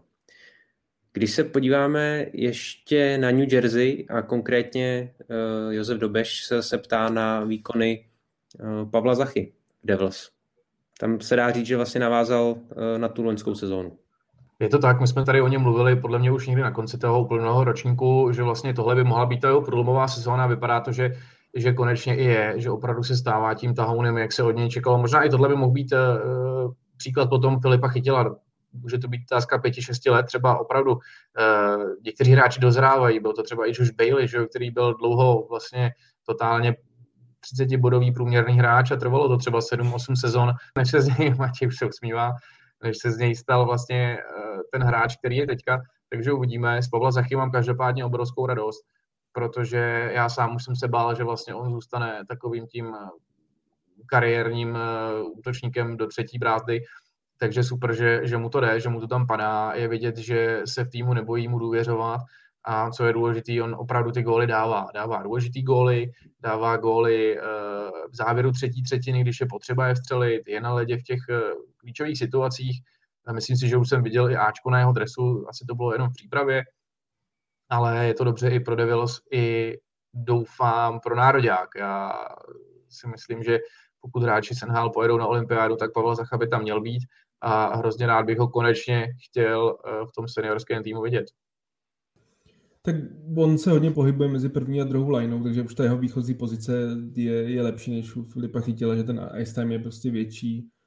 Taky je to hráč, kterým myslím po sezóně končí smlouva, takže jako šponuje ty výkony z té loňské sezóny, aspoň bodově. Jakože je to, já jsem si všimnul taky na internetu, že taky to analytický křídlo není úplně s jeho hrou spokojeno, že právě třeba Filipa Chytila jako hodnotí mnohem kvalitnějšího hráče než Pavla Zachu, ale Pavel Zacha to potvrzuje bodově, dokáže se prosadit i občas v přesilovkách, občas v oslabení, takže za mě je to takový, že on má hrozně těžkou pozici v tom, jak byl draftovaný, že byl draftovaný jako šestka draftu v neuvěřitelně nabitým draftu, kde když se podíváte na ten draft z jeho roku, tak tam jména před ním i po něm, to jsou dneska hvězdy NHL a měj se tak jako dlouho mluvilo o tom, že to je v podstatě jako obrovský zklamání toho draftu, tak teď naplňuje to očekávání, nebo naplňuje, asi možná byli vyšší pořád, ale myslím, že to bude velmi kvalitní hráč, který je schopný bodovat kolem až 40-50 bodů za sezónu, což už má svoji hodnotu, když k tomu přidáme jeho vejšku, jeho sílu v souboji, dneska, že ho taky prostě těch silových hráčů v NHL ubývá, takže já jsem rád, že jakoby jde nebo ta jeho kariéra má vzestupnou tendenci a myslím si, že jako potvrzuje ty výkony z loňska. Teď je důležitý ještě, aby ten tým fungoval. I když si myslím, že letos Jersey hrajou výrazně líp a navíc jim chybí Jack Hughes, který ten start se mu povedl, takže až se vrátí, měl by se do nějakých pár týdnů vrátit, tak myslím si, že o to větší radost bude pro fanoušky Devils se na ně dívat.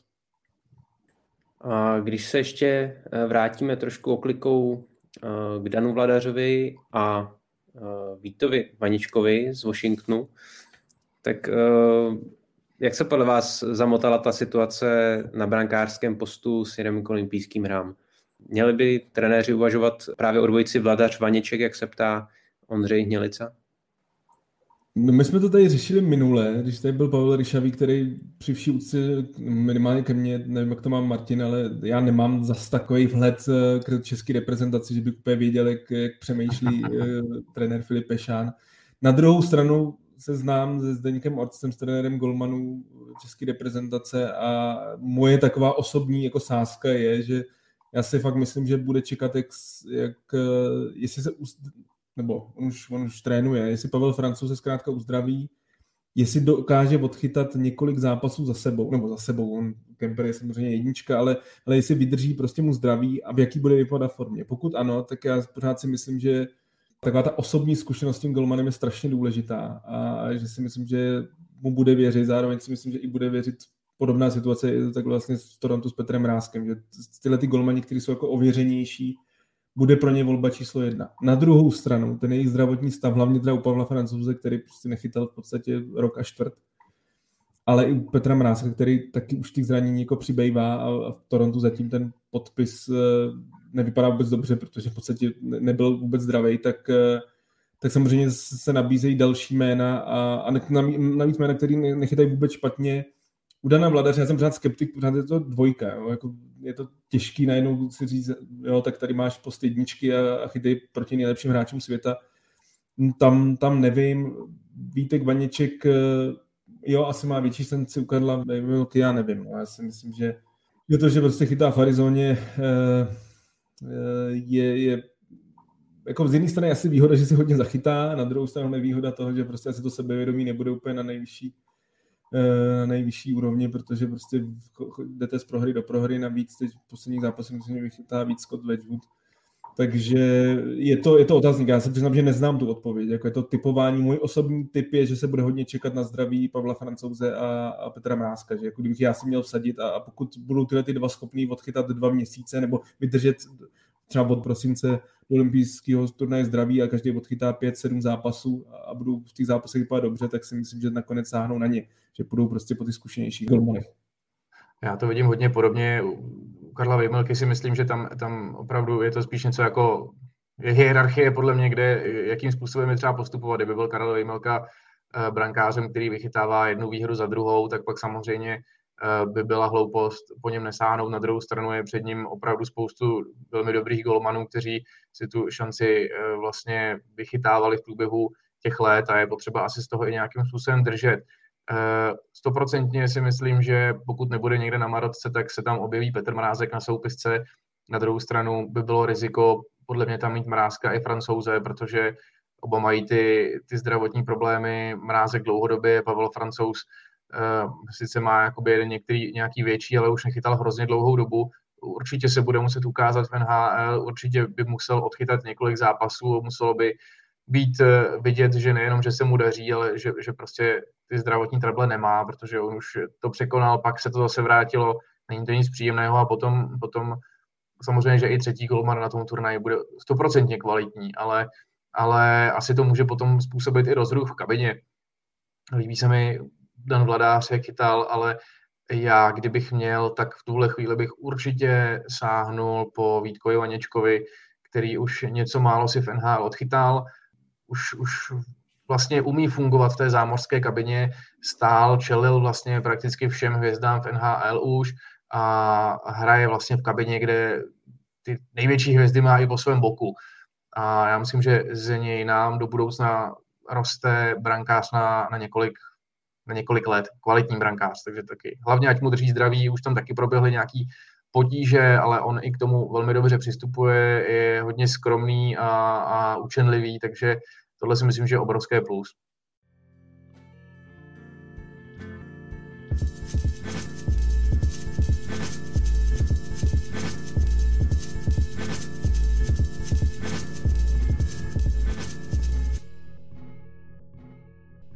No a na závěr se tedy ještě podíváme do atlantické divize, kde se na čele usadili očekávaní favorité.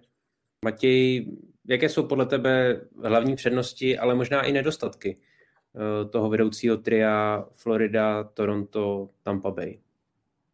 Tak atlantická divize je vesměs úplně podle předpokladů. Tam Florida je prostě silný tým, nebo třepal losní ani vlastně konec trenéra, nebo vynucený konec trenéra. Pokračují dál, hlavně na domácím ledě jsou neuvěřitelný, připisují si jednu výhru za druhou. Jak už říkal Martin, tam je jediné škoda, že tam prostě nechodí lidi, že jako mírně se zvedá ta návštěvnost, ale pořád je to prostě slabý. Ta atmosféra je tam slabá, je to škoda, protože ten tým za mě hraje asi nejhezčí hokej v současnosti v NHL. A i teď je zraněný Alexander Barkov a není to zas tak znát. Zastoupili ho další hráči, takže Florida, tam všechno funguje jako na drátkách a je to otázka jenom, jestli budou schopní to zopakovat v playoff a vlastně tak nějak nahradí tu neskušenost playoff, kterou v podstatě oni si zatím žádný větší úspěch jako nepřipsali, nevyhráli sérii strašně dlouho, takže tam je to o tom, asi se shodneme Tomáši, že stejná situace v Torontu, taky velmi dobře hrající tým.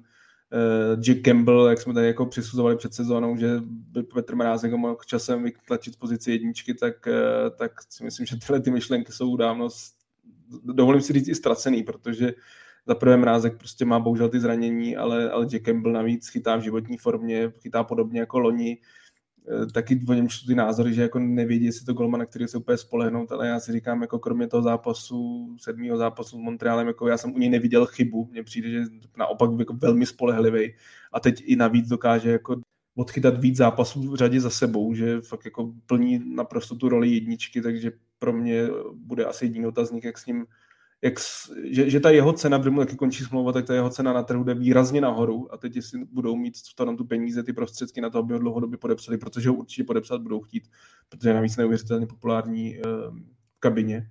A myslím si, že jsme tak jako zněli, nebo já aspoň jsem zněl a myslím si, že ty výkony českých hráčů, některých to bohužel ale k tomu nabádají ne úplně optimisticky, tak v Torontu si myslím, že musí panovat naprostá spokojenost s Ondřejem Kašem a Davidem Kempfem, kdy Ondra Kaš je konečně zdravý a potvrzuje to, že je to velmi dobrý hokejista, že je to hráč v podstatě pro všechno, pro mě takový ten švýcarský nůž, který je schopný od oslabení, od přesilovky, odbránit hvězdu, ale i technicky dobře vybavený. U Davida Kempfa tam si myslím, že jeho trošku ten talent limituje, on myslím, že sám dobře to ví, ale v Torontu je přesně v té roli, jako nehraje si na něco víc, prostě odbránit si to, oddřít si to a teď k tomu přicházejí i góly, někdy jsou to hodně kuriózní, ale prostě bodově se prosazuje a navíc oni jsou prostě kamarádi od dětství a hrajou spolu, takže myslím, že pro ně je to takový jako, nechci říct pijenc, tak to se ukáže až pak v tom playoff, ale myslím si, že možná si teď oba jako neuvěřitelně užívají, takže tady je určitě jako pozitivní stránka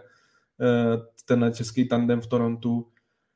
A pak Tampa. No Tampa zase neuvěřitelný, jako přišla od celou třetí lineu, to jsme už věděli před sezónou, přišla o Kučerova a teď přišla o Brandona Pointa, prostě nejlepší dva hráče toho týmu. A stejnak vyhrává, stejnak prostě zvládne se držet nahoře, prostě ta Tampa je tak neuvěřitelně široká, kvalitně, to je tak skvěle fungující organizace, že oni prostě jsou schopní tahat ty hráče z AHL, kteří jsou ready na tu NHL, není to tak, že by se trápili, v podstatě jako jsou schopní a skočí ve druhém útoku i ve čtvrtém. Ti mladí kluci z AHL a funguje jim to, mají vzadu prostě geniálního Vasilevského, který když prostě holce nejsou hvězdy, tak vychytá čistý konto a naštěstí obrana je zdravá a to je taky velmi kvalitní, takže u Tampy prostě zase to je tým, který se připravuje na playoff a Boston to má trošku těžší, že má výrazně méně zápasů než ostatní, že odehrál 16 zápasů a většina těch týmů má kolem 19 až 20, takže Boston jako vypadá, že je níž, ale je to hodně těma zápasama. Já jsem zvědavej, jak... Já třeba, Martin mě překvapil, že se mu nelíbí Jeremy Swayman, mně se teda líbí jako brankář, myslím si, že to je jako budoucí jednička, že i když Linus Ullmark má vyšší smlouvu, tak mě se Swaymanovy výkony asi líbí víc a věřím to, že jako z toho dlouhodobého hlediska je to fakt jako budoucnost. Na druhou stranu mluví se o Raskovi, který se dává dohromady, jestli podepíše smlouvu s Bostonem, nebo jestli třeba Edmonton, si myslím, že tým, který mu chybí fakt jenom asi golman, tak jestli nepřispěchá s velkým měšcem peněz a neskusí přemluvit Raska, aby s ním podepsali smlouvu a šli s tímhle kvalitním golmanem do playoff, takže tam je zajímavý určitě sledovat tohle. Samozřejmě pořád tam chybí David Krejčí s tím způsobem. Charlie Coyle nehraje špatně, nebo dokonce bych řekl, že hraje dobře, ale ta spolupráce s Holem není stejná, jako když tam byl Krejčí, protože Coyle je prostě takový ten driver, ten, který jede do brány a Krejčí, prostě ta jeho technika, to jeho vidění hřiště, to z toho Taylor ho hrozně těžil a teď tam není, takže tam... Pro mě to samozřejmě první linea, tak to je pořád excelentní. Patrice Bergeron smyká v jeho věku hrát, tak jak hraje to klobouk dolů. No a Buffalo, i když si myslím, že to je možná pořád lepší, nebo aspoň ten start byl lepší, ale tam je otázka golmana, tak Dustin Tokarský momentálně jednička po zranění Craiga Andersona, to asi není úplně ideální řešení nebo dlouhodobý. Já vím, že Buffalo je na trhu, schání golmana, no Montreal po té tragické off-season se tak jako projevuje a myslím si, že tam jako... Ideální je odepsat tuhle sezónu, vytradovat některý hráči, kteří budou po sezóně volní a zaměřit se na draft. A Ottawa, podobně jako Islanders, prostě prochází si covid situací, kdy zase třetina týmu, možná i polovina týmu nemohla hrát. Na rozdíl od Islanders, ale měli některé zápasy odložený. A Detroit nechá Martinovi nebo vám jako takový překvapení, hlavně ty mladí hráči jsou zajímaví. Tak ten Detroit, Martine, co na ně říká, že to dá se říct se způsobem příjemné překvapení. A jak jsme tady měli v komentářích od sledujících až teda na výkone Filipa Zadiny, který není tolik vidět. Filip Zadina, to je zatím trošku ještě jako Filip chytil malečko, pořád ještě čekám. Na druhou stranu slyšel jsem na něj víc názorů v tom stylu, že on se trošku trápí jakoby střelecky. On samozřejmě jasně jedna věc je, co můžeme vidět my na ledě, druhá věc je, jak to vlastně reálně potom vypadá v kabině, nebo když se člověk s tím hráčem baví nebo se s ním zná trošku víc. On to prostě pere na bránu, pere to tam a jakmile mu to tam nepadá, tak začíná pak asi trošku mít problémy s tím sebevědomím. Já si myslím, že to letos není zase tak zlé, že opravdu vlastně je dobré, že Detroitu se docela daří, takže on může mít podle mě trošku větší klid na tu svoji hru a ještě víc na ten útočný rozvoj. A já si myslím, že to v sobě má, že to ještě ukáže. A tady na to má ten naprosto ideální prostor, protože Detroit opravdu teď v tomhle roce a v těch dalších 2, 3 bude podle mě na vzestupu. Já bych mu přál úspěch v té letošní sezóně. Hodně jsem zvědavý, jestli se dostane až k playoff. Myslím si, že je opravdu šance, že bude bojovat až do poslední chvíle, třeba o nějaké to místo na té divoké kartě. Samozřejmě ta divize je těžká a u těch Red Wings zatím člověk vidí ještě takové ty výkony, které jsou, nebo spíš výkyvy, které jsou způsobené tou ne ještě úplnou třeba zkušeností a podobně, ale roste to tam výborně, vidíme Morice Seidera, fantasticky připraveného obránce, Lukas Raymond, útočník vlastně ze Švédska, mě překvapil, vlétl do NHL ještě o dost víc, nebo o dost lépe, než bych vlastně čekal. Toho úspěchu oni vlastně nejsou daleko, si myslím. A samozřejmě strašně pomohl Alex Nedělkovič, ten teďka tam předvedl zákrok někdy v těch předchozích dnech, pomalu kandidát na zákrok roku, takže ono se tak pomalu hezky jakoby zbíhá, jsou tam připravení už ti hráči, kteří čekají na to, až se to mládí kolem nich vlastně sebere, ať už je to Dylan Larkin nebo Filip Hronek, kteří už jsou vlastně hokejisté, jakoby kompletní a připravení prostě na NHL. Moc se mi líbí Tyler Bertuzzi, který tak nějak připomíná tu rodovou linii a umí opravdu zaskórovat, ale zároveň udělat na ledě úplnou kravinu. Ale ono to k tomu patří, to jsou hráči, na které se vlastně lidi chodí dívat. Takže já mám Detroit svým způsobem rád a vlastně asi obecně jako každý tým z té tradiční šestky a už docela mám dost toho, jak se pachtí na tom dně už pár let za sebou a vlastně by mi vůbec nevadilo, kdyby ten tým už se začal hrát nějakým způsobem konkurenceschopný hokej. A myslím si, že už je to blízko. No, co se týče Lukase Raymonda a Marice Seidera, tak to jsou aktuálně 2 největší favority na Calder Trophy. Tady mi ten tip teda asi nevyjde, protože Cole Caulfield byl i poslán na farmu Montrealem, takže tomu se nepodařilo právě navázat na ty výkony v playoff. Pro mě trošku překvapení, přece jenom Caulfieldovi jsem dost věřil, ale o to zajímavější jsou příběhy právě těch nových hráčů v Detroitu. U Toronta já bych ještě, protože dost dneska mluvíme o té české stopě, tak u Toronta, u Davida Kempfa a Ondřeje Kašeho mě napadá jedna věc směrem k olympiádě, že si myslím, že by z toho mohli těžit i tímhle směrem, že trenéři by mohli vsadit na tu jejich chemii a myslím si, že do toho 4. útoku by podle mě pasovali na olympiádu, takže uvidíme možná, že z té jejich formy v Torontu bude potom těžit i reprezentace na olympiádě. Co se týče Jacka Campbella, tak v Torontu tam já ho teda, mluvil jsem Matěji o kandidátech na Vezinu trofy, tak já myslím, že Jack Campbell tam teď taky patří, protože prakticky má nejlepší statistiky brankářské, ale hlavně jako je vidět, že prostě je hodně sebevědomý, chytá perfektně, prakticky nevidíte, že by udělal chybu v zápase, nedostává vůbec nějaké hloupé góly, takže z tohohle hodně Toronto těží a k mému překvapení je ta defenzíva letos u Toronto, dá se říct, fantastická. A trošku se proměnilo to Toronto v tom smyslu, že už to nejsou ty přestřelky, kdy Toronto vítězí 7-4 a podobně, ale už je to spíš o tom, že Toronto vyhraje 3-1, 4-1 a takhle. Takže je tam trošku proměna. No a máme tady poznámku od Luďka Blaška, Pittsburgh 4 výhry v řadě.